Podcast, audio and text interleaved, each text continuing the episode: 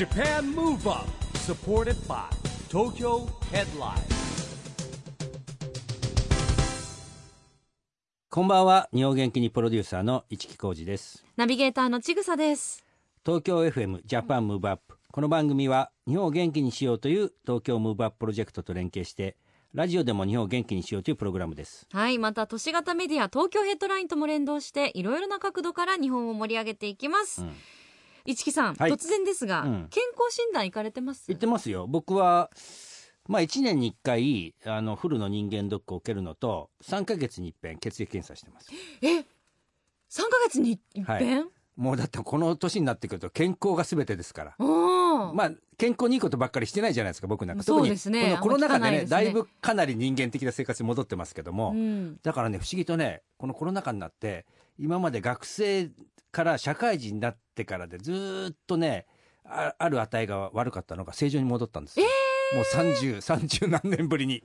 やっぱそれはあのくりですよ。夜のお酒の量が減ったとかそういうことですか、ね、っていうのが一番かもしれないですよね。よねだってそれもほら抜くのが1か月2か月3か月とかじゃないレベルで、うん、もう1年そうとかね。ねまた最近いいのがあるじゃないですか。ノンアルコールビールとか。そういうの飲んでたらね。ね。そうなんですよ。はそうか。健康面には良かったんですいねねちぐさはあんまり健康面ねそう進歩がないように思いますけども僕は。まあ検査とかも本当にね嫌いなんでしょ？そうなんですよね。でジムもすぐ辞めちゃうし。ジムもやめちゃうし本当この番組始まってから多分23回いろいろ始めてはやめしてますからね 運動系も。ワンちゃんと散歩でも毎日してくださいあそれだけはちょっとやってるんですけど、もうちょっとね長めの時間いかなきゃいけないなと思っておりますやっぱ健康第一ですからね、うんそんな健康を守る方今夜のゲストでございます。一般社団法人エンパワーチルドレンの代表理事広津隆明さんです広津さんはですね1972年の山口県出身の方なんですけれどもなんと大学は東京大学そして大学院理学系研究科の修士課程卒業ですよ。でその後ねサントリーに入社してるんですよ一回なんですけども1年で退社して、はい。大学院に行ったんですって。東京大学の大学院。はい、それからですね、はい。今日お話しいただくんですけども、うん。線虫の研究をしてですね、はい。えーその後広津バイオサイエンスっていうのを立ち上げました、うん。で現在はですね僕も理事務めてるんですけども一般社団法人エンパワーチルドレンの代表理事も務めております。はい。ではどんなお話が伺えるのか。この後広津隆明さんのご登場です。お楽しみに。ジャパンムーブアップSupported by Tokyo Headline。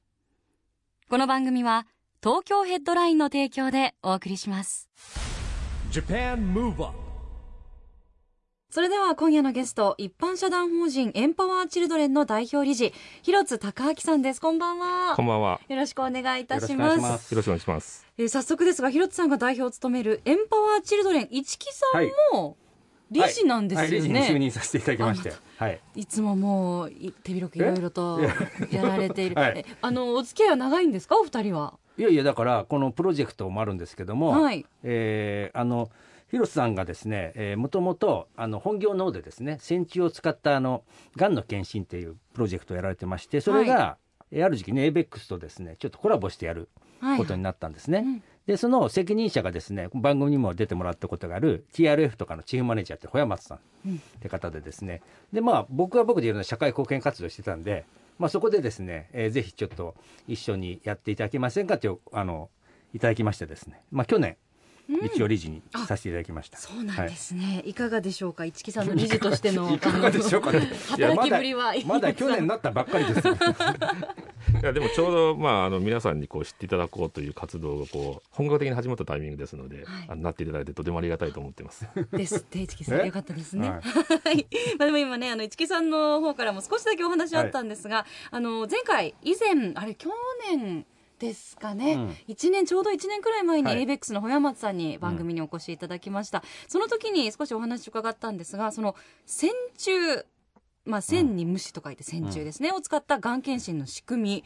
こちらあの改めてになるんですけど広津さんあのご説明いただいてもよろしいですか？はい、あの線虫っていうこう嗅覚に優れた生き物がおりまして、はい。でその線虫の嗅覚を使って尿の中のがんの匂いを識別するっていう技術なんですね。で尿で検査できますので最も簡便に検査ができると、それから生物の能力を使っているのですごく精度が高いんですね。うーんこれあの小山松さんに最初伺った時は私すごくびっくりしたんですけど、本当にあのパッとこう線虫画像検索すると虫苦手な方は結構あのバッとねあの虫の画像が出てきてしまうのでお気をつけいただきたいんですけど、はい。実際のに1ミリくらいの虫なんですよね。この線虫はあの1ミリぐらいですね。うはい。ーんであの通常だったらがん検診とかって結構高額だったりあのいろいろとまあ時間部署によってね、うん。何回も受けなきゃいけなかったりっていうのがあると思うんですけど、はい。そういうところもこの線虫だと結構いろいろクリアできる部分がある。はい、あの従来のがん検診って、はい。結構がん種ごとに別々の検査を受けないといけないんですよ、うんうん。あの乳がん検診とかはい。肺がん検診みたいな。のに、はいはいそうですよね。でこれだと1回の検査で全身網羅的に調べることができるっていう意味で楽だっていうことと、あと尿でできるがん検査ってほとんどありませんので、うん。尿でだけで受けられるので例えば医療機関に行かなくても受けることもできるとうん。も言えますので、そっかだそうですよね。送ったら医療機関にその尿を送って、尿を自宅で取って送ることさえできれば自宅でも受けられると。まさにもう今のね PCR 検査？そうなんかもうみたいなこの コロナ時代にも本当うってつけの、そうなんですよ。今あのもうこういうことになって、はい。がん検診受診率ってもっともっと下がってまして、そうですよねだって別に今健康だったらあえて今病院に行こうかなって気にならないですものね。そうなんですよ。ん。とは言いながらじゃあがん検査を受けなくていいかって言ったらそうでもないんですよはい。ね。潜んでる可能性だって十分ありますもんね。でこう行くのをこうためらってる間にはいはい。大きくなるってこともありますので、うん。受けていただく必要があるんですけども、うん。まあ、それで尿で全身もだけに受けることができますので、うん。やっぱりこの今のこういう社会情勢の中では唯一に近い自宅で受けられるがん検査なんじゃないかと思います。これなんかほら自然にあるものとテクノロジーの駆使じゃないですか。ねこれこう説明すごく難しいと思うんですけど簡単に言うとどういうことなんですかね。線虫でがんが分かってしまうっていうのは。がんには匂いがあるってことうん。はこれ以前から言われてたんですけども、でそれをこう識別うまくできればいい、うん。あの検知うまくできればいいよねって話だったんですけど、う機械だとできないんですよ。なるほど。ここがやっぱりなんかこう地球の不思議なところというかですね。うん。生物の嗅覚っていうのはやっぱりすごいこの微量のものを検知するっていう意味であはー。やっぱり機械に真似できないレベルなんです。これ。もすごいですよ。でもどこでやっぱり研究の成果ではあると思うんですけども、はい。どうしてその発想に至ったかもねすごい興味あるんですけどね。まあもともと私実は医者じゃなくてですね、うん。生物あの線虫の嗅覚の専門家なんですよ。はい。線虫の嗅覚をずーっと研究してたので、うん。線虫の嗅覚優れてるってことは知ってたんですけども、である時突然こうふとうん。これを世の中に役立てられないだろうかと思ったんですね。えうんでいろいろと調べたらがん探知犬っていう犬がいるってことを知って、はい。ただ犬だとやっぱりこう安い検査とかなかなか難しいので、うん。犬が犬を実用化するってちょっと難しいんですけども、だったら戦時でできんじゃないかとこう気楽に思いついたという、ええ。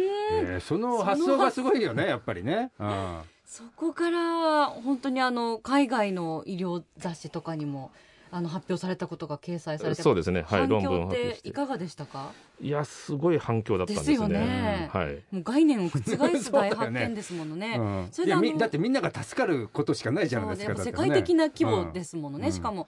やっぱりそれであの研究者から、まあ、ビジネスマンに転身されたっていうことですよね。はい。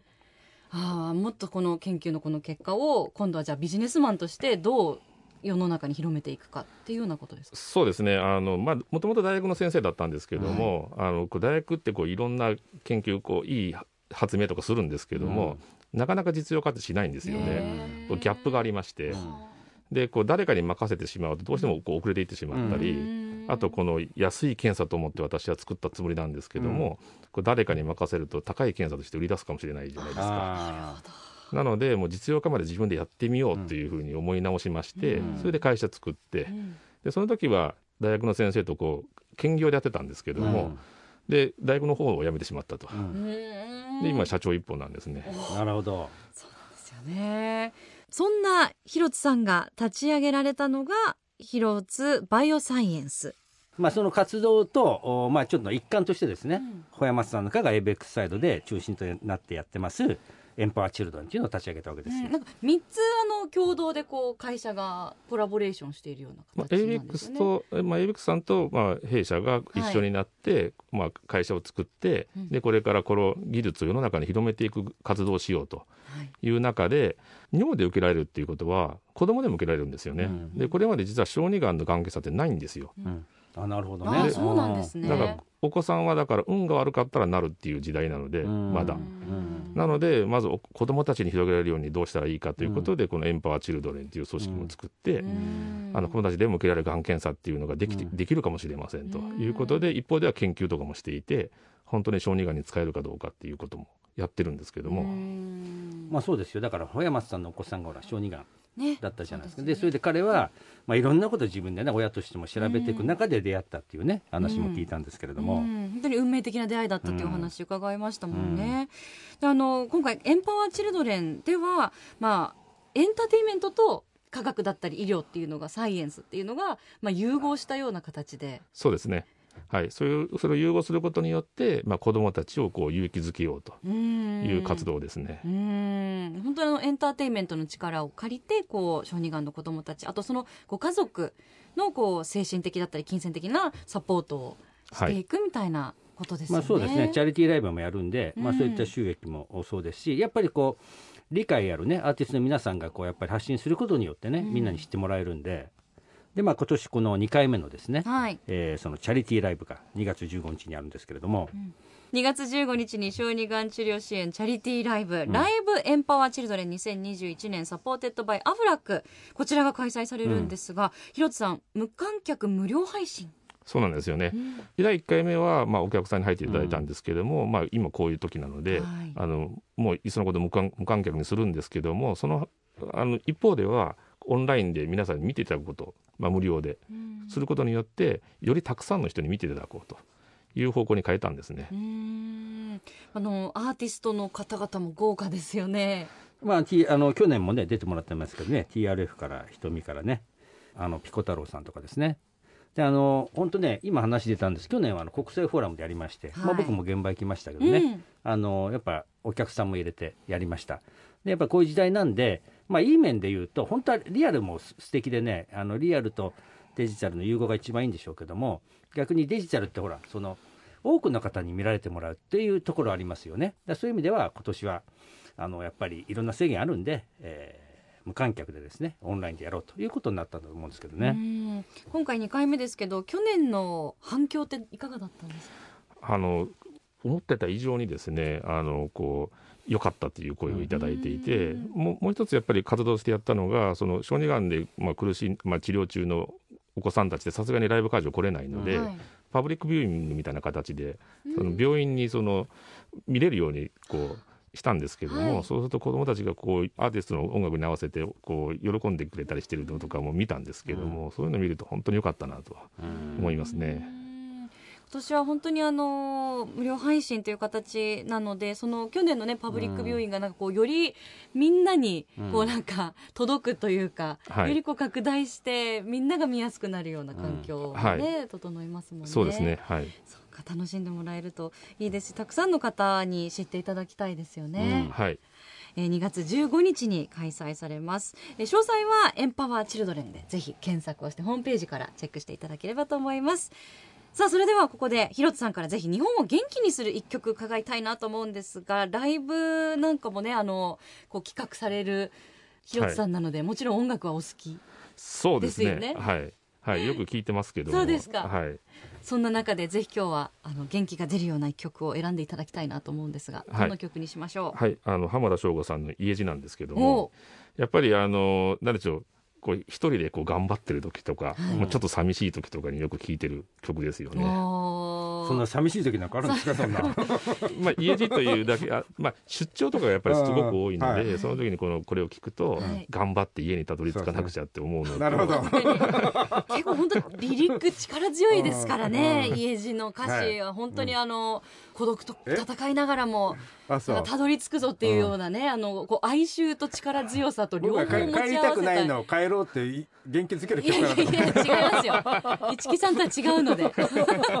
ぜひあの歌詞にも注目していただきながら聴いていただきたいと思います。広津さんの日本を元気にする一曲浜田省吾家路 Japan Move Up 今夜のゲストは一般社団法人エンパワーチルドレンの代表理事広津隆明さんです。後半もよろしくお願いします。よろしくお願いします。さあ、広津さん、やっぱり現在ね、コロナウイルスの感染拡大が、深刻な状況なんですけれども、あの、医療現場のすぐ近くにいらっしゃる広津さんから見て、こう日本のコロナの現状って、いかがですか？はい、あのまあ、本当に医療現場はですねすごく大変な状況になっているっていうのもあるんですけども、私はやっぱりあの専門はやっぱりがんですので、はい。そのがんがどうなるのかっていうことにもとても興味があるんですけども、そのがん検診受診率がやっぱり1回目の緊急事態宣言の時で激減したんですよね、うん。90何パーセント減と。そこんなに大きく。で年間トータルだと30%減と言われてまして、でその結果として今から半年後1年後には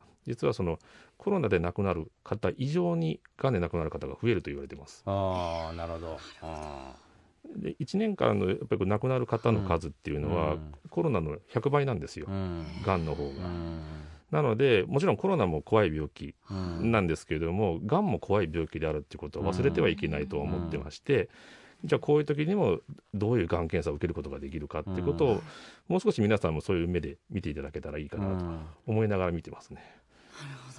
まあそうなんですよ。どうしてもマスコミの報道がねそっちばっかり行っちゃうんで、そうですね。やっぱりじゃあそのねやっぱりそのまあいいことじゃないんですけどもどどれぐらいの人数がどういう形で亡くなってるかっていうのもね実はあんまりこう共通認識としても持たれてないですよね。はい。うん。やっぱり比較すべきだと思うんですよね。うん。一個だけ集中して見てるとうん。やっぱり怖いと思っちゃうんですけど、一方ではじゃあ普段そんな気にしてないけども実はがんかがんでどれぐらいの方が亡くなってるかとかって考えると、もっと怖い病気もっとリスクのあるものっていうのが世の中にあるはずなので、うん。そこはバランスを見て考えていかないと本当はいけないんですね。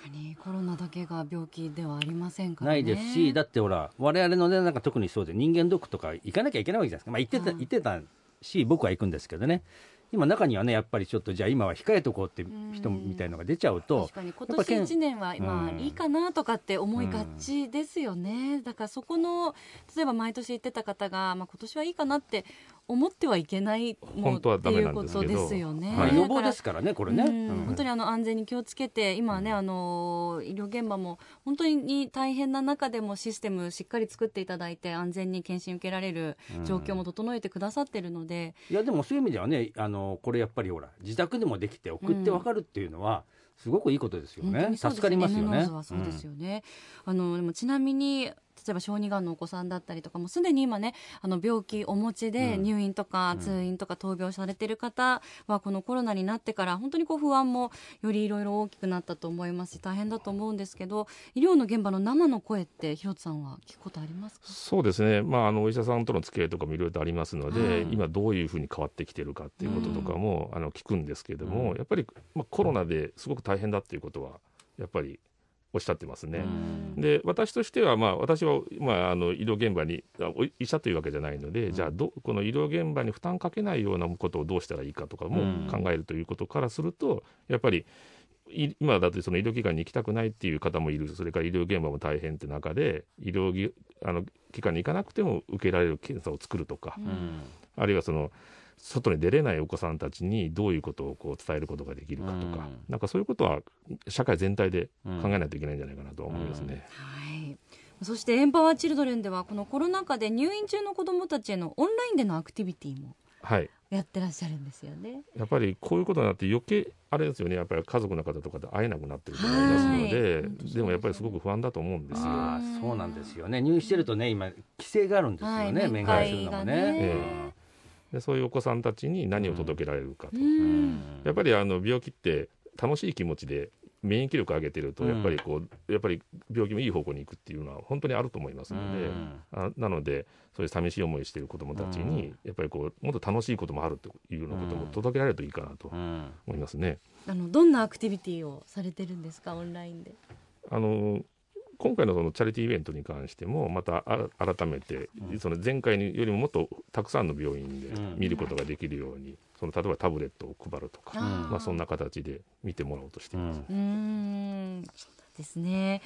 あの本当にそのそれこそコミュニケーション取りながら、うん。あの病気と戦う子どもたちのことも力づけていければなと思うんですけどまさにジャパンムーブアップでは今日本からこう世界へ発信するコミュニケーションによる社会課題解決に向けた SDGs ピースコミュニケーションというのもテーマにしております。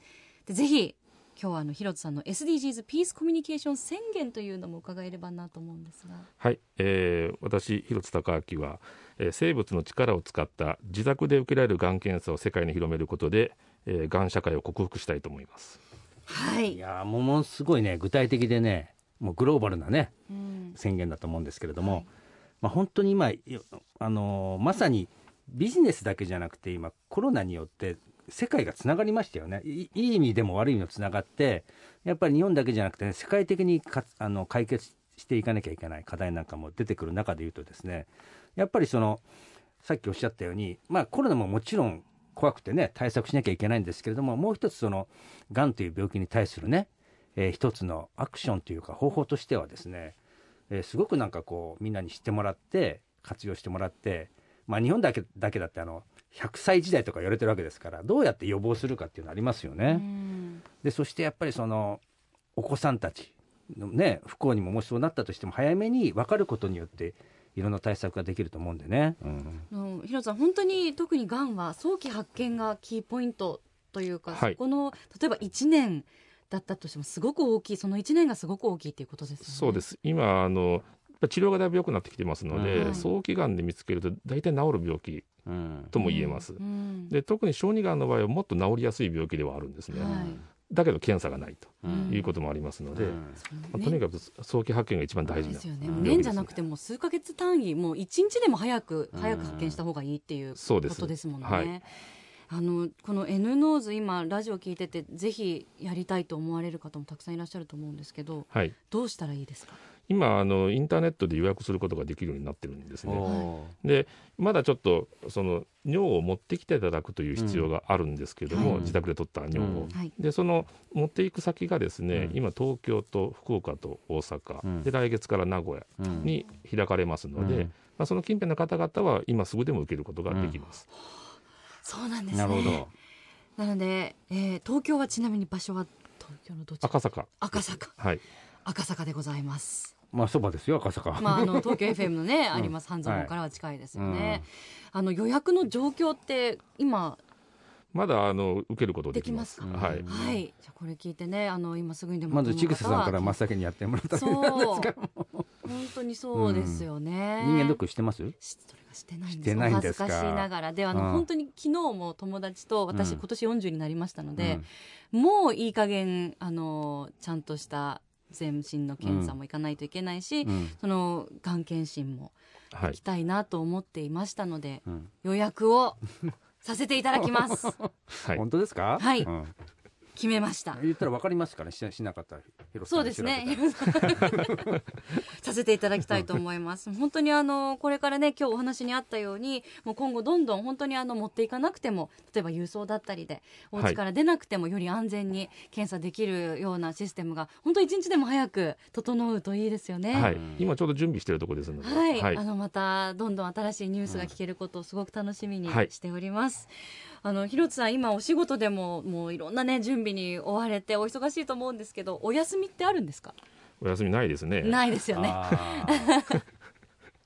ないんですってー即答でしたね。うんでもあれですよね結構志持って自分の熱意あるプロジェクトだから、うんやっぱりどうなんですか？やっぱりそういうとこありますよねあ。仕事は楽しいうんので、うんはい、でもやっぱり今日の選曲なんかを聞いていると、やっぱお辛いこともあるの。かなに励ましてもらわなきゃいけないぐらい大変な時もあるのかなって。いう気もするんですけどどうやってリラックスしてるんですか？まあ今ちょっと子供が小さいんですけあども、あの10歳と7歳なんですけど、まああの子供と遊んでる時が一番癒されますかね。なるほどね。お父さん子供は早く大きくなっちゃいますからね。気がついたら。そうですね。じゃあもうお子さんお父さんで言ったら一木さん先輩。うん。だって僕うちはだって一番下ももう19歳だから。ですもんね、う大先輩です、ね、もう言うことなんか聞きませんよあのもう。こうなってきたらもう。10歳7歳とも 10歳はもうあと本当数小学年で。生は可愛いでしょやっぱりね。ねでも数年で思春期きますよ。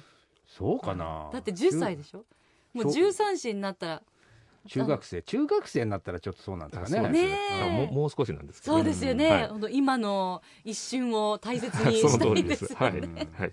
そうかじゃあ今日もぜひあのお家でねお子さんたちとゆっくり遊んで リラックスしていただきたいと思います、そしてあのまたぜひスタジオにも遊びにいらしてください、はい。今日は本当にどうもありがとうございました。ありがとうございました。今夜のゲストは広津隆明さんでした。Japan Move ここで毎月第2月曜日発行のエンタメフリーペーパー東京ヘッドラインからのお知らせです。東京ヘッドラインのウェブサイトではウェブサイト限定のオリジナル記事が大幅に増加しています。最近の人気記事はコロナで注目高まる腸内環境でスタートアップ。 AuB 株式会社代表取締役鈴木啓太。 EXILE の橘ケンチが福井嶺北のそばの魅力をアピール。 kemio 自分の国を外から見る経験はした方がいい。高校生と SDGs を学ぶイベント。プロダンスリーグ D リーグ ABEX ロイヤルブラッツが第2戦制すなどがよく読まれていました。その他にもたくさんの記事が毎日更新されていますのでぜひ東京ヘッドラインウェブをチェックしてくださいね。Japan 今日は一般社団法人エンパワーチルドレンの代表理事広津隆明さんに来てもらいましたけども、はい。まあ、僕もねあの去年から参加して、えーこの活動を手伝ってるんですけれども、はい。やっぱりね大変意義があることでな未来なる子どもたちのね、えー小児がんのですねやっぱり予防とそれからなった子たちへの援助これねやっぱりねなんかこう、うん、もうちょっと大人頑張んなきゃいけないなと思いますよ僕は。うんでもあの本当に戦っているお子さんとかその親御さんにとってはうんこういうあの支援してくれる団体があるっていうのもすごくサポートになりますよね。よね精神的にも、うんあのぜひたくさんの方に知っていただきたいと思います。2月の15日に、えーありますチャリティーライブぜひチェックしていただきたいです。 LIVE EMPOWER CHILDREN 2021 supported by アフラック2月15日無料配信で開催します。えー出演は TRF 瞳ピコ太郎など豪華13アーティストということで本当にあの純粋に楽しみたいですよね一木さん。うんそうですね、うん。うん。えーたくさんのアーティストの方が参加するので、えーぜひチェックしてみてください。さあ JAPAN MOVE UP 今週はお別れの時間ですが次回も元気のヒントをたくさん見つけていきましょう。はいこれからもみんなで知恵を出し合って日本を元気にしていきましょう、はい。 JAPAN MOVE UP お相手は一木広治とちぐさでしたこの後も東京 FM の番組でお楽しみください。それではまた来来週週。 JAPAN MOVE UP。supported by 東京ヘッドライン。この番組は東京ヘッドラインの提供でお送りしました。